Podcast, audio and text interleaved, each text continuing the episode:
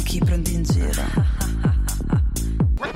Non vedi che penso soltanto a te Magiche esperienze, io penso soltanto a te Credo tu mi piaccia. Si può amare solo ciò che si conosce, ma desiderare il resto, il resto tutto.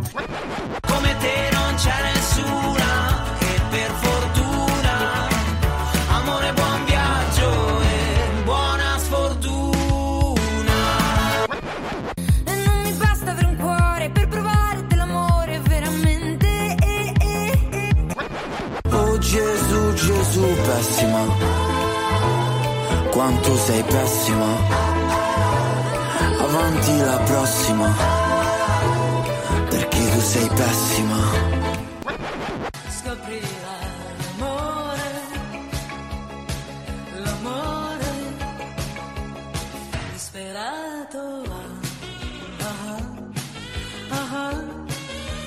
Ciao a tutti e ciao a tutte. Ebbene sì, eccoci alla seconda puntata della settima stagione di Maschi contro Femmine.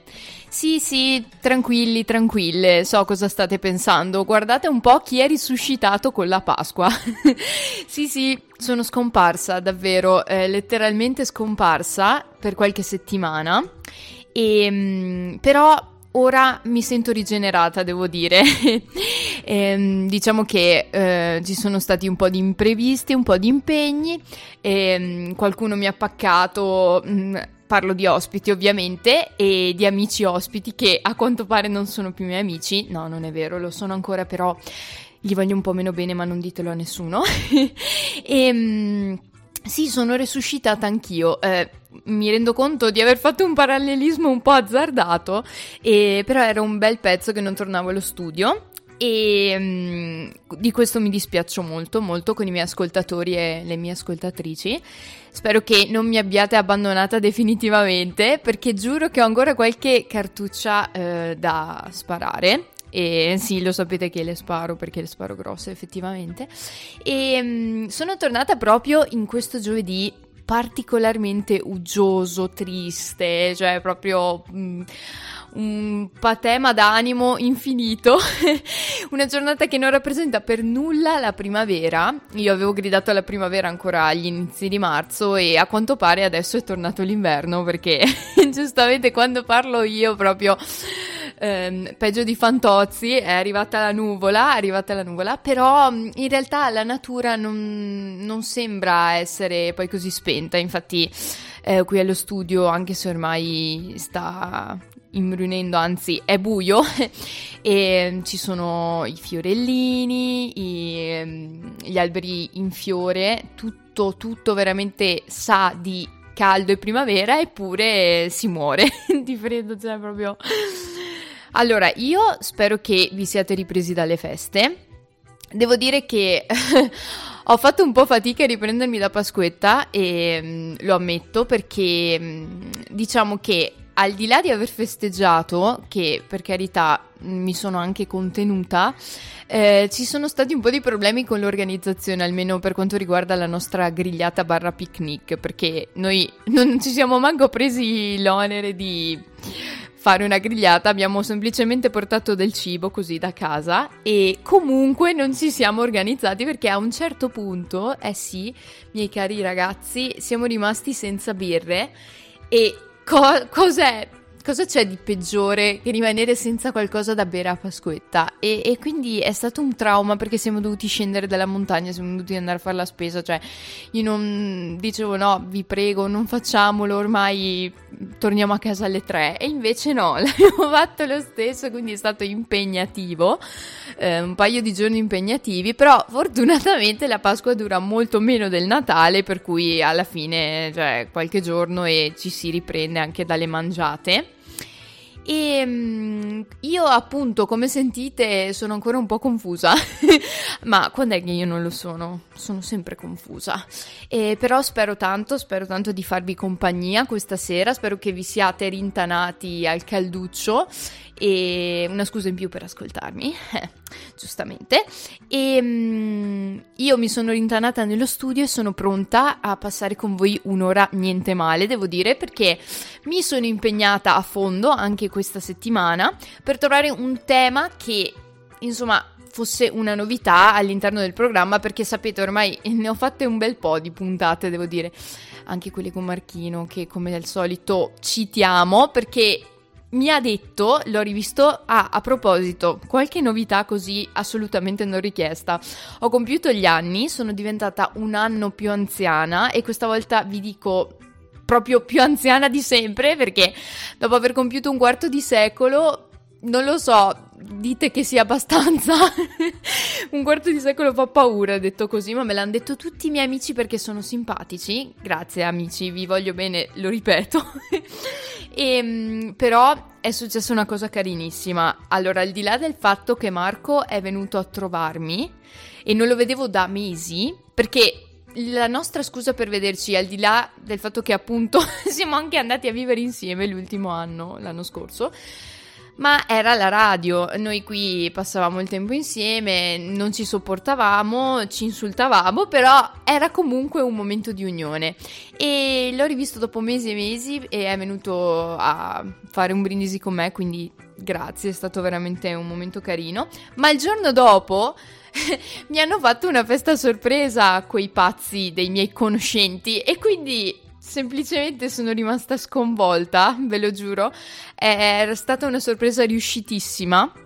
Perché io pensavo di, non lo so, passare la giornata a riposarmi post eh, dolcetti e pranzo del mio compleanno, invece mi hanno fatto una festa sorpresa.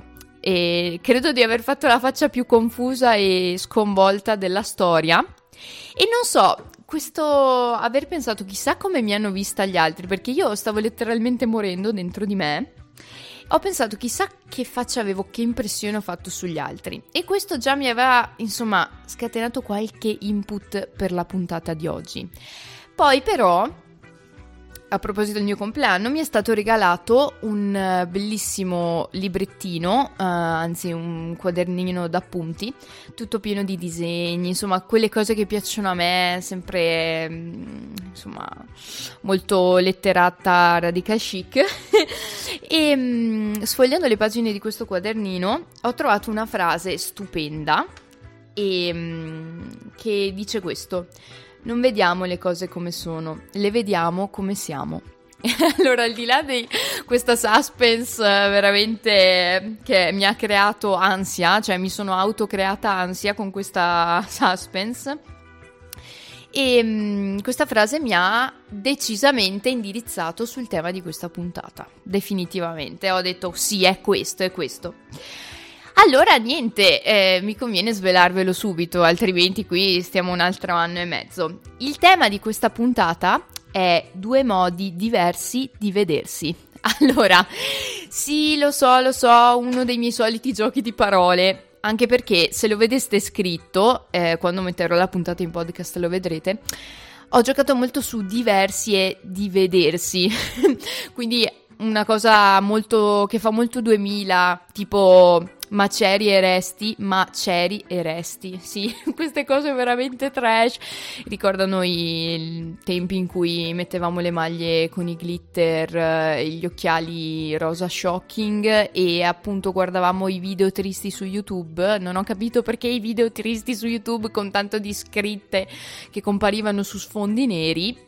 Ma non lo so, noi ci divertivamo così. Rendetevi conto di quale esistenza malata abbiamo mh, mm, intrapreso finora. E, e insomma ehm, però mi piaceva questa duplicità perché appunto eh, ci avete mai pensato voglio dire sicuramente ci avete pensato. Allora esiste il modo in cui noi vediamo noi stessi e poi c'è il modo in cui gli altri ci vedono eh, diciamo che molte volte sono due linee che vanno parallele e non si incontrano mai perché effettivamente sono veramente due modi diversi, diversi di vedersi. Beh, allora sarà come sempre, come sempre un percorso eh, ricco di spunti, ricco di mh, curiosità, sia sull'attualità, scienza, eh, sempre storia dell'arte mia affezionata e letteratura, perché figuriamoci se me l'ero dimenticata questa volta. E mh, sicuramente vi divertirete insieme a me. E se non mi doveste divertire, non ditemelo e fatemi tanti complimenti perché mm, mi dovete stimare e incoraggiare, visto che anche questa volta sono rimasta sola. E mm, sì, lo so, lo so, maschi contro femmine, ma voi dovete ricordare sempre che io parlo talmente tanto che è come se fossimo un gruppo, un gruppo di persone, una sorta di no, tribù alla quale do voce sempre io, cioè, rendetevi conto quante cose dico. E sono già passati un sacco di minuti Pensavo di metterci meno, ma non importa, mi perdonate sempre, sono logorroica e non cambierò mai, neanche con un quarto di secolo sono cambiata. E quindi, beh, mh, mm, vi ho introdotto il tema di questa puntata e mh, mm, visto che le temperature eh, mi hanno ispirata, in questo caso anche per quanto riguarda la canzone scelta, ehm, ce lo dice Nada o me lo dite voi? Ma che freddo fa? Il sole è stanco a letto, presto se ne va, non ce la fa più, non ce la fa più. La notte adesso scende con le sue mani fredde su di me, ma che freddo fa, ma che freddo fa. Basterebbe una carezza per un cuore di ragazza, forse allora sì che t'amerei.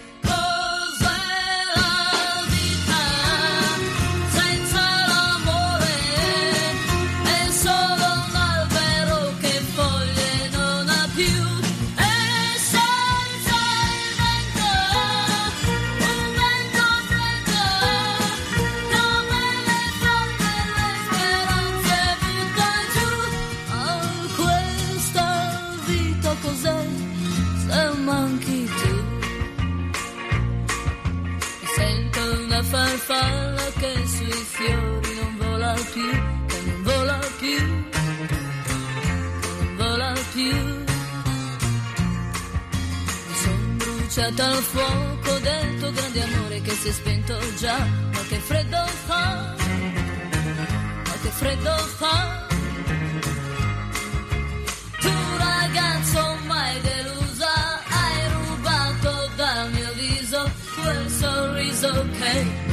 Non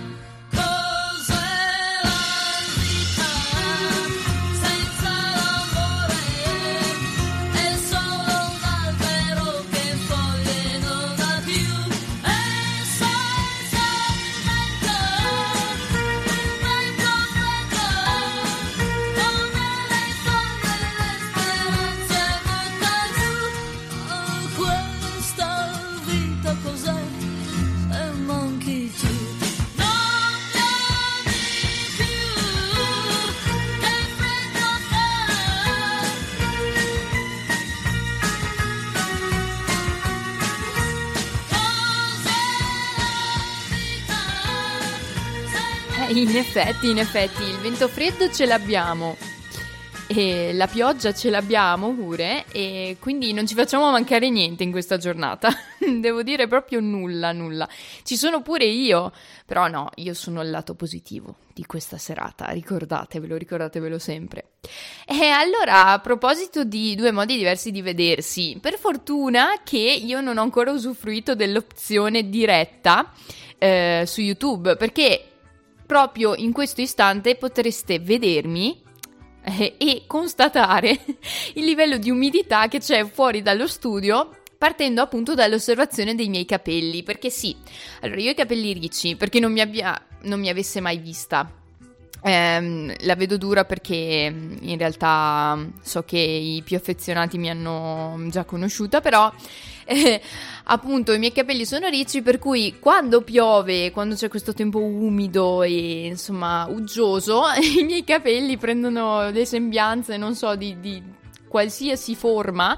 ehm, appunto da quella degli alberi di fuori a non so di una pazza isterica e quindi oggi più o meno ho la chioma di caparezza, quindi potete capire a che livello siamo di freddo umido. E, um, altro paragone azzardato dopo quello della Pasqua, perché magari come caparezza, e um, magari poi ce lo ascoltiamo un pochino, che ne dite? Fa sempre bene, fa sempre bene. E, um, ma continuiamo, continuiamo, anzi iniziamo questa puntata, perché prima ho solo cianciato come al solito a vuoto. E da dove iniziamo se non da un mio caposaldo nella vita, cioè la storia dell'arte, eh sì, vabbè. Però questa volta mi è stata servita su un piatto d'argento, insomma, la tematica iniziale perché in, quale miglior modo di vedere come appariamo agli altri se non attraverso il ritratto. Eh beh, il ritratto. E voi mi direte, a me non l'hanno mai fatto? Beh, io vi dico, una sola volta ho provato a farmi ritrarre, ehm, ero a Parigi, ehm, vicino a Montmartre e mm, c'era un pittore di strada che appunto voleva a tutti i costi mm, fare un mio ritratto. Io gli ho detto va bene, anche se queste cose un po' mi imbarazzano. Mi sono seduta e insomma lui ha iniziato eh, per poi insomma mm, infine scoprire che in realtà lui più che ritratti mh, faceva delle caricature, quindi ci sono rimasta malissimo perché quando ho visto il foglio ho detto oddio, oddio, quindi appunto tutte le mie caratteristiche fisionomiche accentuate e ovviamente come, come ogni buona caricatura che si rispetti, però ci sono rimasta malissimo, pensavo sai una cosa tipo alla Jack e Rose di Titanic, una cosa molto romantica, bella, invece terribile. come al solito le aspettative hanno, mi hanno illusa. E mm, delusa soprattutto, però vabbè, è comunque pur sempre un ritratto. È appunto, parliamo di ritratto e di come è cambiato nel corso della storia dell'arte, perché chiaramente eh, non è rimasto sempre identico. Eh, partendo soprattutto dal fatto che nel Medioevo, miei cari e mie care, ehm, più che altro si ritenevano mh, soggetti sacri, chiaramente ehm, nel periodo appunto del Medioevo c'era la supremazia eh, spirituale e politica della Chiesa, per cui mh, giustamente eh, l'oggetto dell'arte era la sacralità e, mh, e, tutto ciò che riguarda appunto episodi biblici o comunque personaggi e santi. E devo dire che io sono molto affascinata dalla pittura sacra e anche perché mm, in qualche modo testimonia una parte della nostra cultura che è veramente mm, molto impropa- importante preponderante nella nostra cultura perché ehm, gran parte eh, dell'arte appunto deve la sua sopravvivenza alla Chiesa, quindi in qualche modo diciamo ce la dobbiamo pur tenere buona. e mm, appunto questi soggetti chiaramente avevano questi sguardi ieratici, queste posture molto, ehm, insomma, santificate, martirizzate, per cui non, non, abbiamo, diciamo, una visione molto realistica dei soggetti rappresentati, anche perché noi non possiamo effettivamente avere testimonianze di come apparissero questi santi e lo stesso Gesù che appunto viene raffigurato sempre con una fisionomia um, simile a quella di eh, qualcuno di appartenente al popolo ebreo, però mh, in realtà non abbiamo sinceramente testimonianza di come apparisse, di come fosse. Eh, per come ce la vendono eh, i film, ehm, appunto i, i, ritratti stessi, i crocifissi, sicuramente era un bell'uomo, eh, constatando pure che eh, il padre in uno dei film viene mh, insomma recitato, Giuseppe viene eh, rappresentato da Alessandro Gasman, l'attore per cui non lo so sicuramente, bella gente a quanto pare per come ce la vendono. E, ehm, però appunto sì, una sacralità e una spiritualità eh, molto spiccata e che durante il Medioevo veniva ritratta. Successivamente invece si passa appunto ehm, all'umanesimo e il ritratto, secondo la nostra accezione moderna, è proprio in questo periodo che nasce, nel periodo dell'umanesimo, quindi nel 400, periodo nel quale appunto l'uomo riacquista eh, spazio ehm, nel mondo, anzi la centralità eh, che aveva, insomma, andava in secondo piano nel corso del Medioevo e quindi ehm, nasce appunto il ritratto. Eh, fino a qualche tempo prima, eh, chiaramente non c'erano stati solo pale d'altare e crocifissi, ma c'erano stati anche alcuni ritratti ehm, di mh, mm, elementi di personalità della nobiltà eh, dell'aristocrazia, per cui appunto persone che potevano permettersi di commissionare dei quadri a degli artisti che poracci come al solito facevano la fame, dovevano un po' sottostare alle volontà eh, dei più ricchi ehm, e che appunto quindi venivano pagati profumatamente. Chiaramente questo non se lo potevano permettere tutti. E nell'umanesimo, con l'avvento anche della borghesia, il ritratto diventa proprio uno status symbol, cioè chi sei se qualcuno non ti fa un ritratto? Proprio nessuno. E mm, beh, diciamo che qui entrano in scena ehm, varie tipologie di ritratto, quindi dal busto, dalla mezza figura alla figura intera, di profilo, di famiglia, di gruppo, insomma nasce il ritratto in tutte le sue accezioni, tutte le sue eh, differenze. E mm, beh, io penso che uno di veramente famoso lo conosciate tutti e è di Piero della Francesca, è un dittico che rappresenta appunto due figure di profilo, in questo caso i ritratti rispettivamente di Federico da Montefeltro e Battista Sforza, che in qualche modo è come se si guardassero. E è una cosa molto romantica in realtà perché è come se mm, in qualche modo raffigurasse il loro amore, la loro unione, eh, anche perché questi dittici, eh, al di là di eh, sovrastare un paesaggio veramente stupendo eh, all'orizzonte. Ehm, aprendoli era come se aprissero uno scrigno nel quale venivano conservate appunto una sorta di portagioie, quindi veramente una cosa molto molto romantica, eh, molto, molto borghese anche se volete. E, ehm, in realtà questo tipo di ritrattistica, quindi sviluppata sul profilo o comunque a mezzo busto, era molto importante perché in qualche modo permetteva all'artista di sottolineare delle caratteristiche fisiche eh, appunto di, di, questo membro della borghesia, ma allo stesso tempo di camuffare, mascherare i difetti, quelli troppo evidenti, quelli veramente brutti, quindi naso storto, mento un po' pronunciato oppure per nulla presente, quindi tutti questi difetti che si notavano nella vita reale venivano un po' mascherati nei ritratti attraverso il ritratto di profilo. E un'altra cosa interessante che si poteva dedurre da questi ritratti a mezza figura era appunto il vestiario, quindi l'abbigliamento. Eh, per cui ancora una volta testimonianza della ricchezza, eh, della, del potere e insomma della figura, del ruolo che veniva coperto da questi, da questi borghesi, da queste figure di spicco nella società e nella storia del tempo. E sicuramente un grande contributo lo dobbiamo a Giotto e se qualcuno non c'è ancora stato ci vada presto, assolutamente nella Cappella degli Scrovegni di Padova e lì possiamo sicuramente vedere um, tutti i dipinti e gli affreschi di Giotto e, um, nei quali appunto vengono raffigurate molte figure di rilievo nella do- nobiltà dell'epoca quattrocentesca.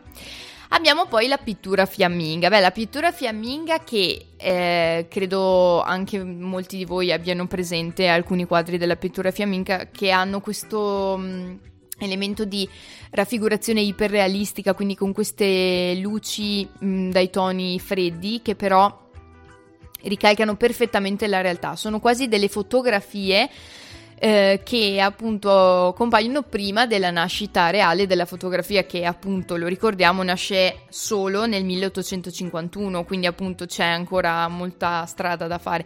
Però quelli sono veramente dei dipinti che eh, appaiono minuziosi così minuziosi nei dettagli e nelle, negli effetti luminosi ehm, che sembrano quasi delle fotografie prima della fotografia e ehm, procedendo poi si arriva al ritratto rinascimentale e a questo punto, beh, come non citare Raffaello, Giorgione, Tiziano, insomma, e, ehm, questi pittori che in questo periodo devo dire elaborano il ritratto a mezzo busto e lo fanno in un modo veramente eccezionale. E mm, chi di voi insomma non ha presente almeno uno di, di questi quadri?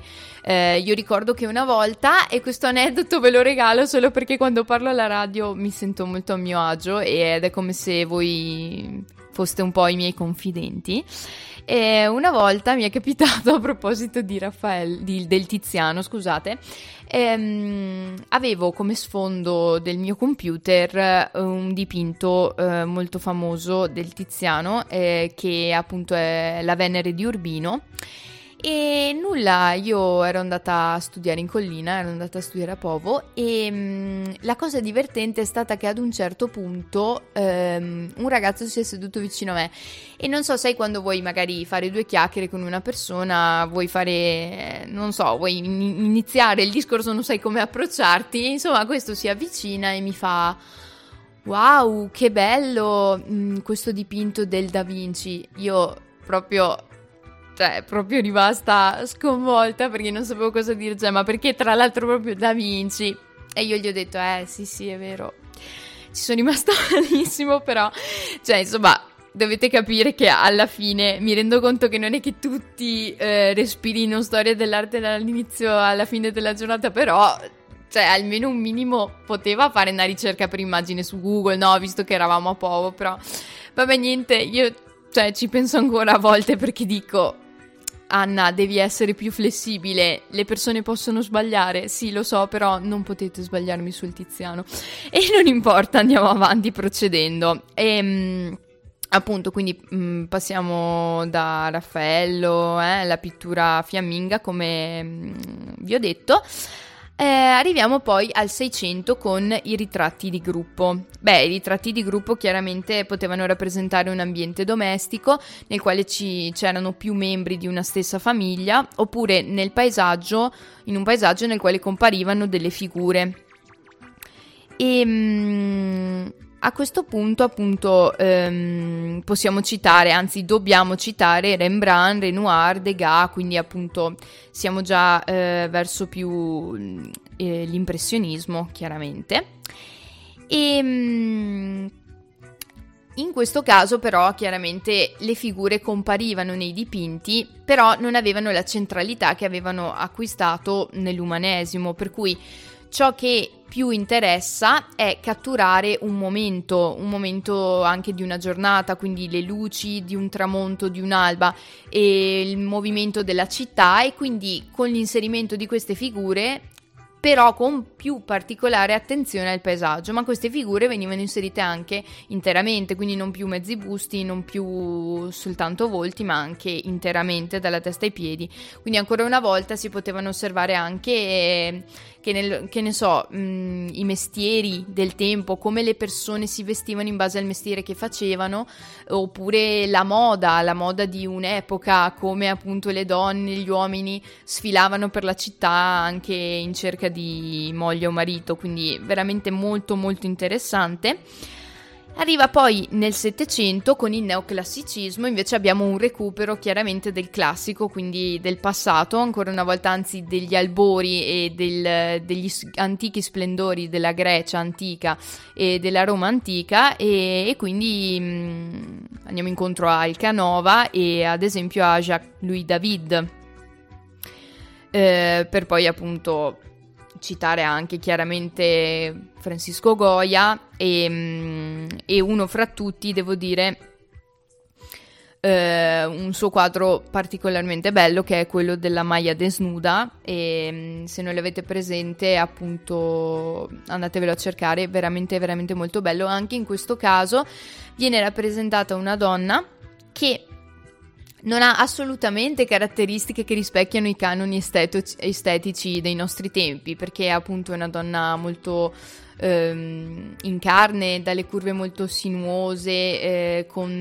delle mm, accezioni femminili molto sottolineate, quindi appunto dei fianchi molto larghi, pronti per accogliere la vita, poi appunto delle mh, mm, forme morbide ed è veramente stupenda con questo candore della pelle, ma anche con le guance un po' arrossate, è veramente veramente un emblema di bellezza secondo il mio punto di vista. E poi, vabbè, dopo il 700 si arriva all'Ottocento, quindi nasce la fotografia. A quel punto diventa sempre più, ehm, insomma, difficile in qualche modo concentrarsi solamente sulla rappresentazione del reale, perché per questo esiste già la fotografia. Da quel momento in poi, dopo la nascita della fotografia, si inizia a rappresentare la realtà in modo differente, perché appunto mh, abbiamo la macchinetta fotografica che scatta e in quell'istante ehm, stampa sia su carta che sulla memoria eh, ciò che sto vedendo e quindi di questo non ne abbiamo più bisogno.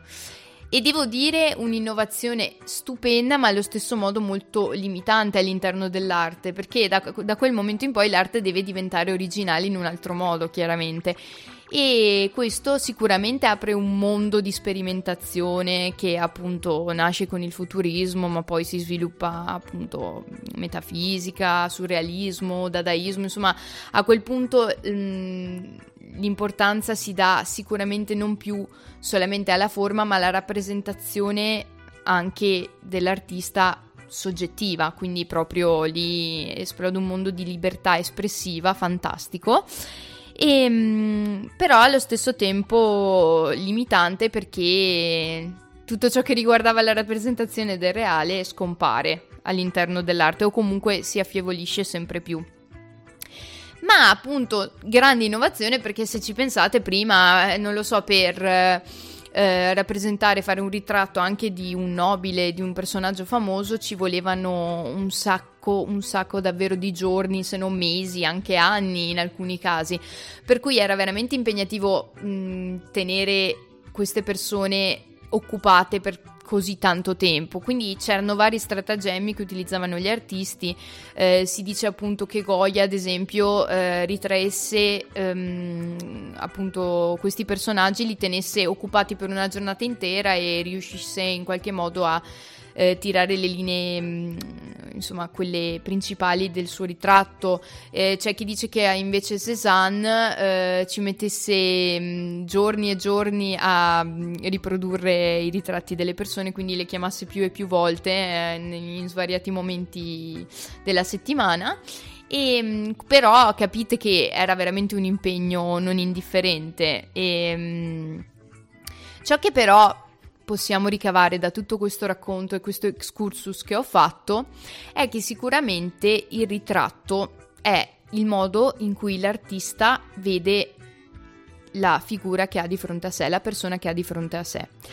E voi direte, ma il ritratto può mai essere mm, in qualche modo una rappresentazione identica a ciò che c'è nel reale? No, non può mai esserlo perché chiaramente l'artista mette eh, il suo animo, il suo io nella rappresentazione e in questo modo la rende soggettiva.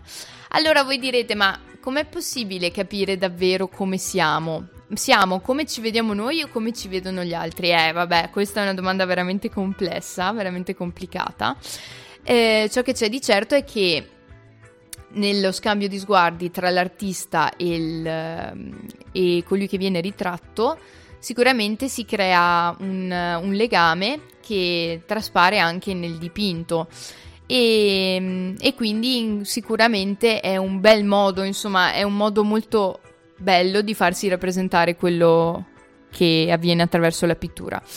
E vabbè, spero di avervi insomma abbastanza preso all'interno di questo, di questo excursus, di questo viaggio che abbiamo fatto, mini viaggio assieme all'interno della storia dell'arte. E mh, mm, questo era per farvi capire appunto che l'arte in qualche modo ci aiuta a porci questa domanda, cioè nel senso come ci vediamo è reale oppure è una, una rappresentazione che noi stessi facciamo di noi? Wow, che trip, una cosa assurda. Insomma, avete capito la questione è veramente spinosa, è veramente difficile. E, mm, e, quindi io direi che ci dobbiamo prendere una pausa da questo, tutto questo ribollire della mente. Non preoccupatevi, tenteremo di darci una risposta. Intanto ci prendiamo una pausa e mm, visto che ho citato solo artisti maschi, perché veramente ehm, questo è un mondo, un mondo veramente difficile per noi donne, lo sappiamo, e lo è stato soprattutto prima. E ehm, parliamo, ha parlato sempre di uomini al lavoro e allora perché, perché non fare un palese riferimento agli anni Ottanta? Allora chi mi è venuto in mente se non i Men at Work con Down Under?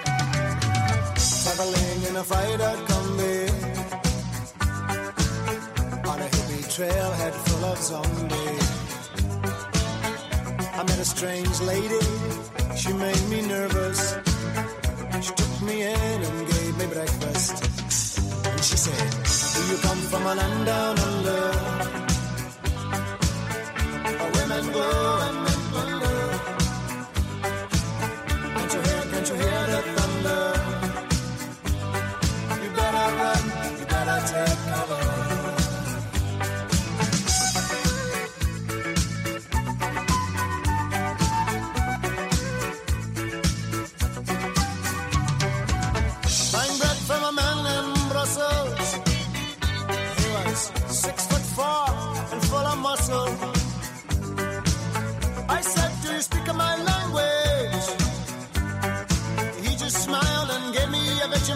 sandwich.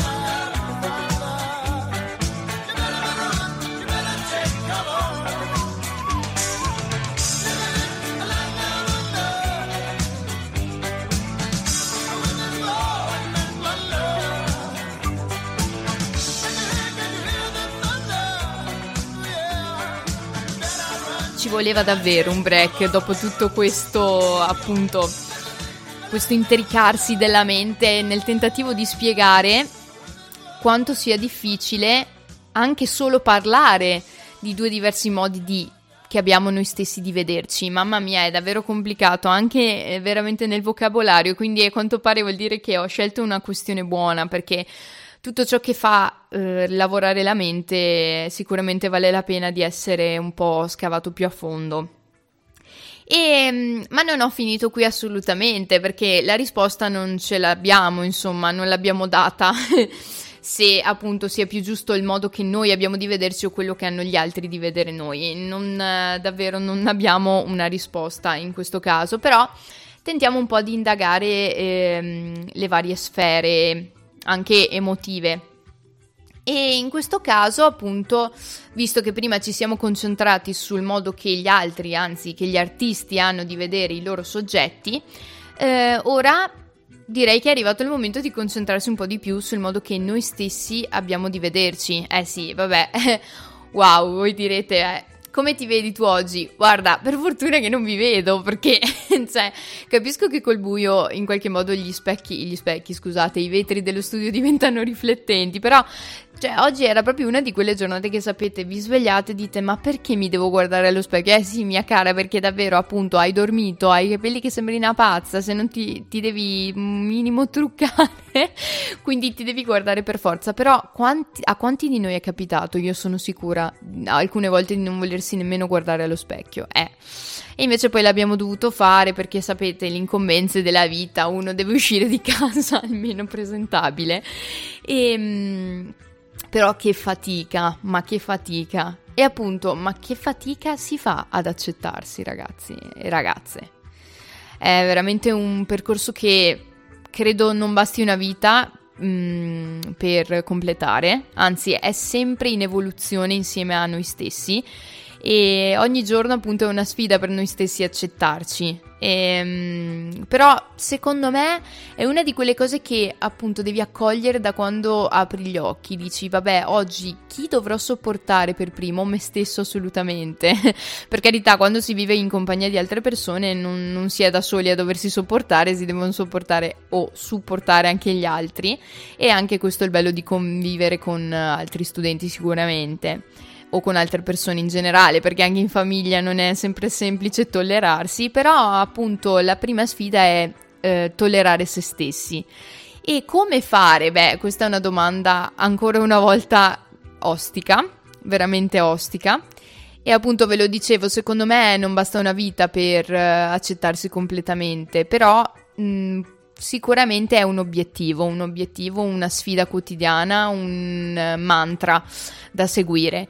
E mh, devo dire che nell'attualità o comunque mh, sfogliando qualsiasi giornale, le notizie, andando sui social, eh, si sente parlare continuamente di questa accettazione e um, molte volte devo dire secondo me ci si riempie anche la bocca di paroloni quando in realtà le cose sono molto più semplici di quello che sembrano e si possono spiegare in modo anche molto più semplice. E, um, perché secondo me è giusto finalmente parlare tanto um, di, del lavoro su se stessi Beh, devo dire c'è stata una grandissima campagna di sensibilizzazione ehm, riguardo appunto la nostra salute mentale e questo è un passo avanti fondamentale per tutti noi perché se prima eh, l'unica importanza che si dava era quella alla salute fisica, ora si è capito che la mente fa molto più sul fisico di quello che pensiamo e quindi serve stare bene a 360 gradi e mh, mm, questo è un grandissimo passo avanti sicuramente. E, ma quando si parla di accettazione mh, mm, eh, si parla anche di appunto riuscire a guardarsi e a non odiarsi. E allora qui le cose cambiano perché mh, mm, abbiamo sicuramente degli standard molto alti imposti dalla società che ci dicono che non siamo abbastanza magri, non siamo abbastanza in forma, eh, la moda del fitness, la moda della palestra, la moda insomma di apparire veramente sempre al massimo anche della nostra prestazione fisica. Non aiuta sempre perché mh, non lo so, io penso a me stessa, alle donne eh, ci sono giorni in cui ti senti gonfia, mm, hai il ciclo, hai, anzi le mestruazioni più che il ciclo è, eh, non lo so, mm, brufoli e questo può accadere anche a qualsiasi ragazzo che si guardi, non lo so, hai mangiato di più durante Pasquetta, ti senti un uovo, ehm, non ti piacciono le tue gambe, i tuoi piedi. Ho, ho giusto visto qualche minuto fa un'intervista su Instagram in cui si chiedeva ad una serie di ragazze e ragazzi cosa vorrebbero cambiare di loro stessi e la maggior parte parlava di ehm, un aspetto del loro corpo, perché è chiaro, è chiaro che tutti vorremmo cambiare qualcosa di noi. E appunto poi qui entra in scena anche il discorso sulla chirurgia estetica e su tante tante altre cose che insomma non sto qui a dilungarmi perché altrimenti dovrei fare un'altra puntata solo su questo. E, ehm, però riguardo appunto la tematica dell'accettazione di se stessi, mm, ne ha parlato tanto anche la musica ultimamente, quindi questa è un'altra cosa che secondo me aiuta tantissimo anche i giovani, perché i giovani tutti ascoltano molta musica, ma i giovani attraverso la musica davvero trovano eh, un modo per eh, esternare ciò che sentono, ciò che pensano, eh, fa parte veramente del quotidiano, soprattutto anche appunto per i più giovani, per i più piccoli e, e, quindi è giusto che anche gli artisti si esprimano in merito. Eh, ho visto, ho ascoltato Madame che parlava dell'amore e dell'accettare l'altro nell'amore è molto molto bello, andatevi a vedere l'intervista che ho, ho seguito per un po' sulla Repubblica. Eh, oppure ho, mm, non lo so, ho sentito parlare la Michelin, che sapete che a me piace molto molto e mi ci rivedo un sacco in lei. E, mm, lei parla spesso di questi argomenti e, mm, e, devo dire che anche tutte le giovani donne che la seguono, ma anche le donne, di, cioè le donne e gli uomini di qualsiasi età, mh, secondo me eh, si sentono molto molto connessi con quest'artista che secondo me è veramente di un'empatia molto molto spiccata. Eh, ma insomma, tutti secondo me in qualche modo ora parlano eh, del, dell'accettazione, de, della convivenza con noi stessi, ecco, quindi molto bello che anche la musica ne parli, ma non solo la musica ne parla, soprattutto di recente, ma c'è un altro aspetto che chiaramente io non ho ignorato anche questa puntata ed è quello della letteratura, perché chiaramente l'arte in tutte le sue forme, voglio dire, rispecchia eh, un modo di pensare, una, la società e le persone che ci vivono e quindi come potevo non citare anche la, la letteratura oggi? Eh beh, certo. Modi di vedersi, ecco, modi di vedere se stessi. Allora, Cosa mi è venuto in mente? Devo dire, è stato veramente difficile fare un po' di spoglio perché me davvero vi volevo parlare sei ore di tutti i libri che ho letto, di qualsiasi cosa mi venisse in mente, che sapete non mi so contenere, un fiume in piena proprio, però ehm, ho scelto in particolare mh, tre opere che mi hanno un po' Mm, diciamo, quando ero più, anche più piccola, mi hanno un po' turbata. Allora, la prima di cui parla- vi volevo parlare è la, la metamorfosi di Kafka. Perché? Allora, non so se um, qualcuno di voi non, conosci, non, conosca la storia, per cui ve la, ve la racconto io a, insomma, in breve. Eh, un bel giorno Montag, eh, un uomo che compie un'esistenza ordinaria, insomma lavora un po' come tutti noi, si sveglia la mattina, fa le sue solite cose vive, vive con i suoi genitori, vabbè insomma un bel giorno si sveglia e scopre di essersi trasformato in uno scarafaggio. Eh, voi direte, beh, oddio, eh, io capisco è che ogni tanto mi sento brutto o brutta, però addirittura diventare uno scarafaggio no. Allora, chiaramente è una metafora. Tutta la storia della metamorfosi di Kafka è una metafora.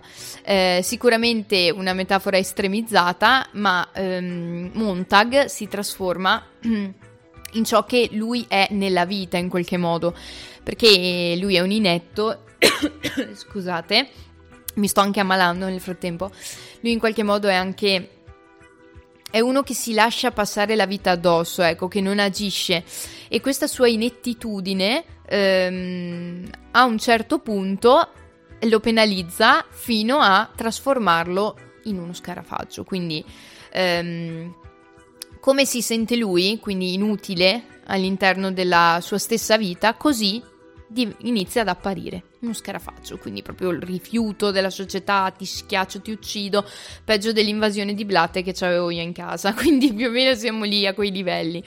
E ehm, quindi come si vede, lui diventa, perché lui si vede appunto inutile, non, fa un lavoro che non lo soddisfa, compie una vita che veramente lo, cioè praticamente lo disgustava avanti per inerzia e così diventa. Pensate se dovessimo diventare come ci sentiamo noi a volte in qualche giornata o addirittura per tutta la vita. Per fortuna questo non succede, ci si può migliorare e insomma si può cambiare. C'è ancora un po' di tempo, direi, anche se un quarto di secolo è già andato, e, almeno per me, e, ma c'è sempre tempo. La seconda opera che ho scelto per voi è L'étranger, lo straniero di Albert Camus. E questa davvero è una di quelle opere che ho letto, um, mi pare in terza superiore, e mi ha sconvolta, scioccata. Beh, l'avevo letta in francese, quindi comunque c'era stato anche un po' il gap della lingua, però colmato perché insomma l'abbiamo fatto bene in francese alle superiori. Tra l'altro un saluto alla mia professoressa di francese nel caso mi stesse sentendo ho detto l'étrangère e spero di averlo pronunciato correttamente come mi avrebbe bacchettato lei. Ah, che nostalgia dei bei tempi andati. E, mm, in questo étranger, il personaggio principale, il protagonista, eh, come dice il titolo stesso, è estraneo a tutto ciò che avviene da un certo della, punto della sua vita in poi. Cioè, cosa succede? Lui, senza rendersene nemmeno conto, in qualche modo, uccide un uomo viene indagato per omicidio, insomma, eh, diventa un criminale fondamentalmente, ma lui è estraneo a tutto quello che gli sta capitando, cioè come se lui avesse abbandonato il suo corpo e vedesse il tutto da fuori. E mh, mm, anche in questo caso si parla in qualche modo di nettitudine perché eh, entrambi gli autori scrivono in un periodo in cui l'uomo mh, mm, che stava entrando eh, all'interno dei conflitti mondiali, insomma si sentiva perso, si sentiva assolutamente estraniato da una realtà che non lo rappresentava e che anzi lo faceva sentire inutile e quindi anche in questo caso il, pre- il personaggio principale, il protagonista, si sente inutile e diventa un estraneo a tutto, anche a se stesso, quindi vedersi e non riconoscersi in questo caso. E poi abbiamo la terza opera, e che secondo me è la più rappresentativa assolutamente del tema di cui vi sto parlando oggi, che è Uno, Nessuno e Centomila di Luigi Pirandello. Beh, assolutamente quest'opera molto complicata, molto intricata, composta da otto libri. Insomma, non sto qui a parlarvi bene dell'opera perché assolutamente non ve la potete perdere, dovete leggervi tutti, tutti e otto i racconti che ne fanno parte, che la, che la compongono. E, ehm, però per riassumervi, insomma, eh, un pochino la situazione. Il protagonista è Vitangelo Moscarda e questo Vitangelo um, un bel giorno parla alla moglie e la moglie gli, gli, fa rendere conto, gli dice guarda che tu hai il naso storto e voi direte ma no, mi sono guardato allo specchio per una vita e non mi sono reso conto, tu mi hai pure sposato e nessuno mi aveva mai detto, nemmeno io mi ero reso conto di avere il naso storto. Ecco, voi direte, piccolo, particolare che insomma, non so, in questi tempi direi con un po' di un ritocchino si poteva risolvere.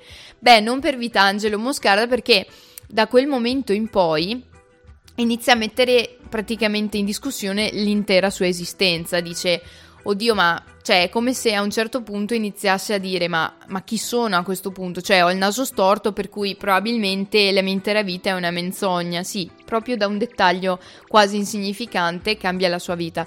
E beh, a quel punto lui che aveva sempre definito il padre come banchiere scopre che in realtà il padre era un usuraio.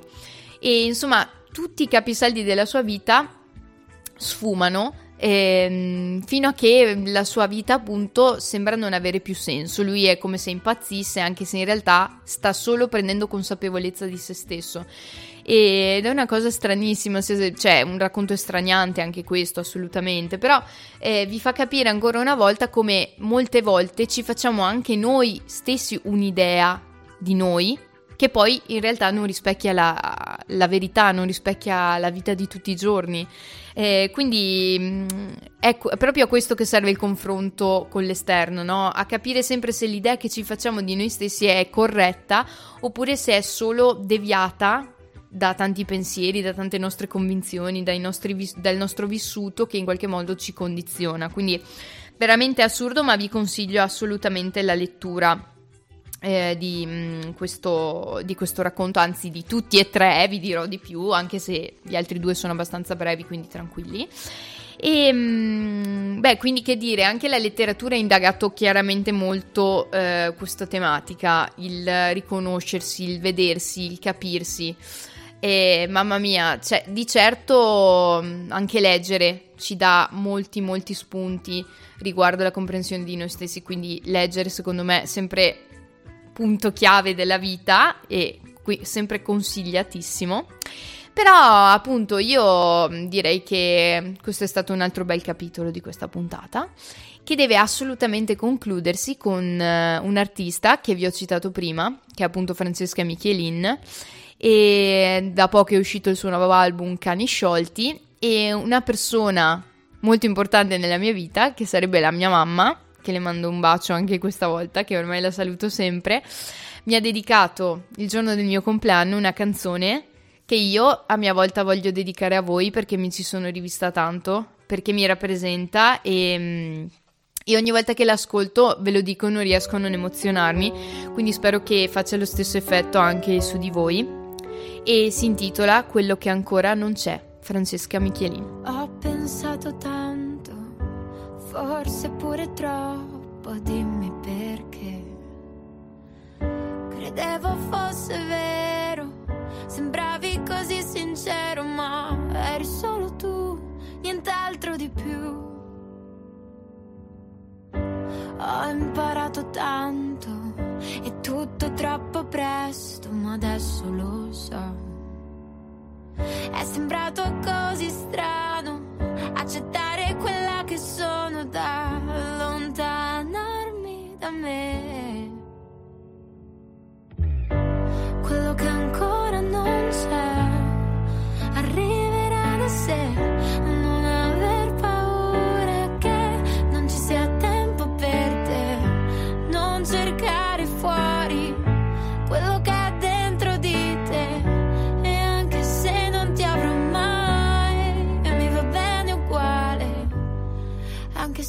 fa male, ora lasciami in pace.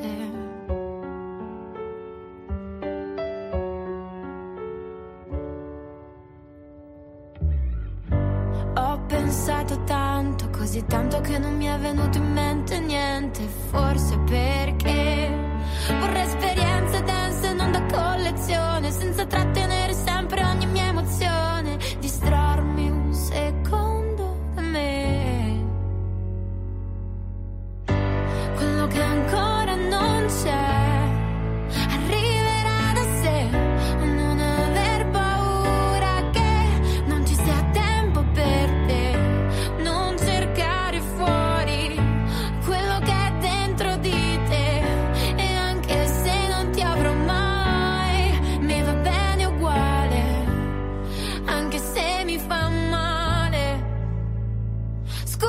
ti ho rotto col mio sogno mezzo rotto, ma lo sai che sento troppo e si amplifica quello che sento. Sembra solo un'altra onda che si infrange, che ci prova anche se alla fine non ha senso e piange, ma ci prova perché è nella sua natura. E ora lascia che sia il tempo a cucire questa spaccatura. Ripetiamo parole, legittimiamo distanze le usiamo per colmare il vuoto nelle nostre stanze.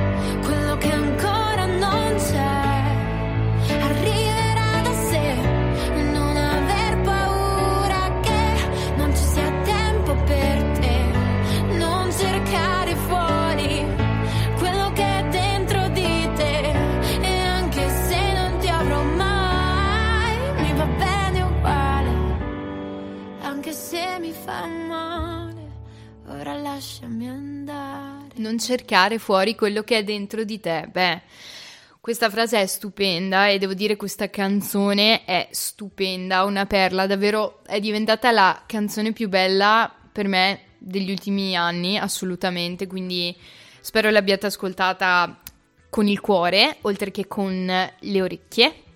E, mm, ma a proposito di ascoltare, adesso, adesso, torniamo un po' ancora una volta al nostro argomento. E mm, io tutta la puntata vi ho parlato di vedersi, di vederci, di vedere eh, egli, voi, noi, voi, essi, insomma un disastro, un calderone di spunti e di persone, di soggetti, ma noi siamo in un programma radio, per cui a noi non interessa tanto il vedersi, no? Più che altro a noi interessa il sentirsi, il sentirci. E beh, in questo caso voi sentite me, però eh, anch'io eh, vi sento in qualche modo presenti. So che mi state bombardando di insulti perché mi avete detto ma quanto cavolo hai parlato negli ultimi 20-30 minuti? Tanto, sì, tanto. Ma sapete che questo programma dura un'ora e voi mi supportate e sopportate per un'ora. Eh, così funziona. E sì, appunto... Dicevo, noi, per noi è più importante in questo caso il sentirsi. Beh, ma allora voi, no, vi siete mai chiesti, ma e la voce invece? Come mai quando io mando un audio eh, su WhatsApp dico, ma come cavolo parlo? Ma perché parlo così? Ma che orripilante è la mia voce? Davvero gli altri mi sentono così? Beh, allora, a dire il vero, la risposta non è proprio sì. Perché? Allora, prima di tutto, la voce che noi sentiamo quando ne parliamo è molto diversa rispetto a quella che gli altri sentono quando ci rivolgiamo a loro. Eh sì, perché in realtà quando noi parliamo, la nostra voce non attraversa solamente un, una sostanza mh, mm, gassosa, cioè non, non, attraversa solamente l'aria. In realtà, quando noi parlia, parliamo, la nostra voce attraversa anche tutti gli organi del nostro corpo. E quindi, oltre che attraverso l'aria, si trasmettono anche attraverso le ossa e i tessuti, dalla, dalla, laringe alla coclea, che appunto è l'organo sensitivo dell'orecchio che ci permette di sentire. Quindi appunto quando noi parliamo, la nostra voce attraversa tutte queste occlusioni fino ad uscire fuori all'aria. A differenza di noi stessi, invece, gli altri, quando ci ascoltano, sentono la nostra voce che è passata solamente attraverso l'aria e quindi il risultato è che loro sentono la nostra voce in modo diverso.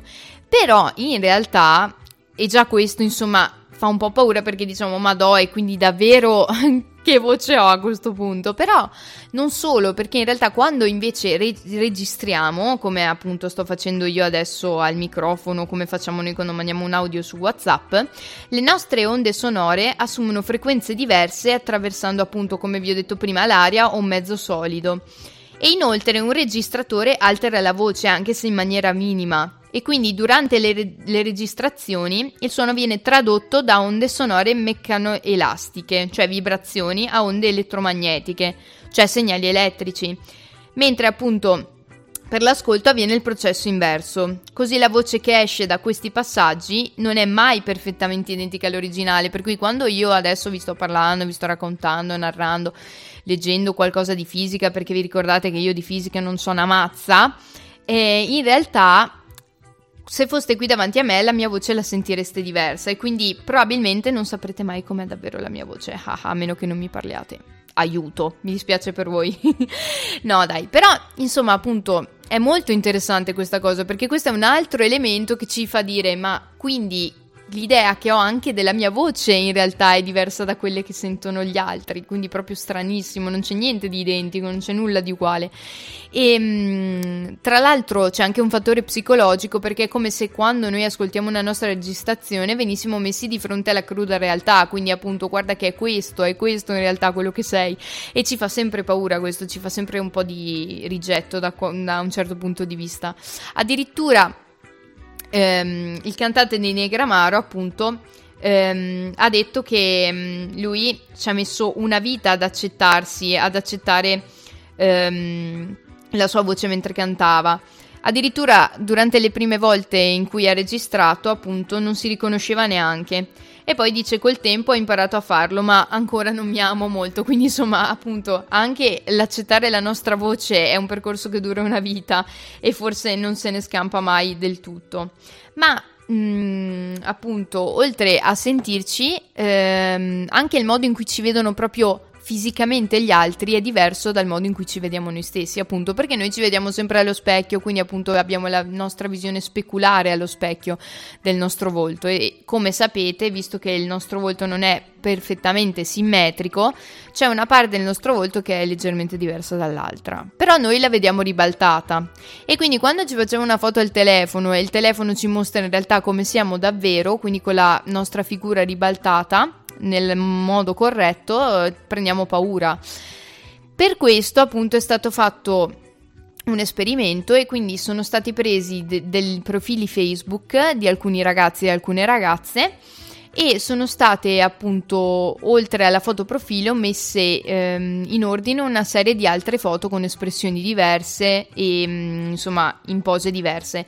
Ed è stato chiesto a degli estranei che non conoscevano queste persone appunto di ordinare le foto eh, secondo dalla più somigliante alla meno somigliante rispetto appunto alla persona che avevano di fronte quindi appunto messi di fronte a queste persone dei quali appunto erano stati analizzati i profili. E ehm, mettendoli in ordine è stato constatato che ehm, l'ordine scelto dagli estranei, quindi dalla più somigliante alla meno somigliante, era più corretto del 7% rispetto all'ordine che avevano dato gli stessi indagati, analizzati, tra virgolette, di loro stessi. Quindi, appunto, mh, forse la visione che gli altri hanno di noi è più corretta rispetto a quella che noi stessi abbiamo di noi, perché è fuorviata appunto dalle, dalla fotocamera, eh, dallo specchio, mh, dal fatto che non ci vediamo mai davvero per come siamo. E anche un po' dal nostro cervello, se ci pensate, perché noi tendiamo sempre a buttarci un po' giù e facciamo veramente fatica a sentirci belli e perfetti sempre o a volte anche mai. Quindi cioè, ci sono molti fattori che ci plagiano in un certo modo e siamo noi stessi a plagiarci, quindi fantastico. E, e, quindi voi mi direte, ma allora alla fine cosa ci hai voluto dire alla fine di questa puntata in cui hai parlato appunto tanto di accettazione se poi ci hai detto che fondamentalmente noi non ci vediamo per come siamo? Eh, allora a questo punto vi, qual è il mio suggerimento? Cioè cos'è che vi volevo suggerire io dicendovi tutto questo? Che forse, forse la cosa più importante è credere in noi stessi. Eh, anche qui mi direte brava, brava, cioè hai scoperto l'acqua calda. Eh no, ma ve l'ho detto, eh, in questo viaggio nel quale appunto mi, mi, ritengo anch'io una passeggera perché assolutamente io non mi accetto per nulla e in effetti ho solo 25 anni, posso farcela, cioè arriverò prima o poi a, ad un'accettazione maggiore, però io mi ricordo che ad esempio quando ero più piccola da adolescente era molto peggio la situazione, nel senso mi vedevo molto più brutta, mm, più che altro mi accettavo meno, mi piacevo molto meno perché avevo meno consapevolezza di me stessa e di tutto quello che posso valere come persone che ognuno di noi vale come persona in toto, non solo come appare, perché eh, questo è da dire, è da sottolineare, cioè siamo molto molto di più di questo e la radio ce lo insegna perché la radio è un mezzo che ci aiuta a comunicare senza essere visti, quindi quale miglior modo appunto di entrare un po' più nel profondo di una persona senza vederla, la, la, solo ascoltandola. La voce, secondo me, dice veramente tantissimo di una persona, quindi chissà quante cose vi dico io che magari non vi direi se ci vedessimo di persona, ma le sentite attraverso la mia voce, attraverso i miei racconti. E quindi mh, mm, nulla, io davvero sono raggiunto ho raggiunto il limite massimo del tempo consentito purtroppo. Mi è piaciuta molto questa puntata e spero sia piaciuta anche molto a voi. E um, vi vorrei ricordare che io um, d'ora in poi andrò sempre in onda il giovedì sera dalle 21 alle 22 e sarò poi in replica il lunedì, quindi ricordatevi eh, di sintonizzarvi sempre a quest'ora su Samba Radio, ma nel caso non riusciate per vari imprevisti e varie incombenze della vita, vi ricordo che sono sempre presente sul podcast di Samba Radio. Eh, appunto eh, sotto la nomenclatura maschi contro femmine, anche se femmina ci sono solo io, maschi ancora non ne abbiamo trovati, ma li troveremo e ehm, che a breve, prima o poi, sarò anche di nuovo disponibile su Spotify. Però per il momento fate tante visualizzazioni su Samba Radio. Eh, che ne abbiamo sempre bisogno e ci fa piacere. E quindi mm, un abbraccio e un saluto dallo studio di Samba Radio e ci sentiamo alla prossima.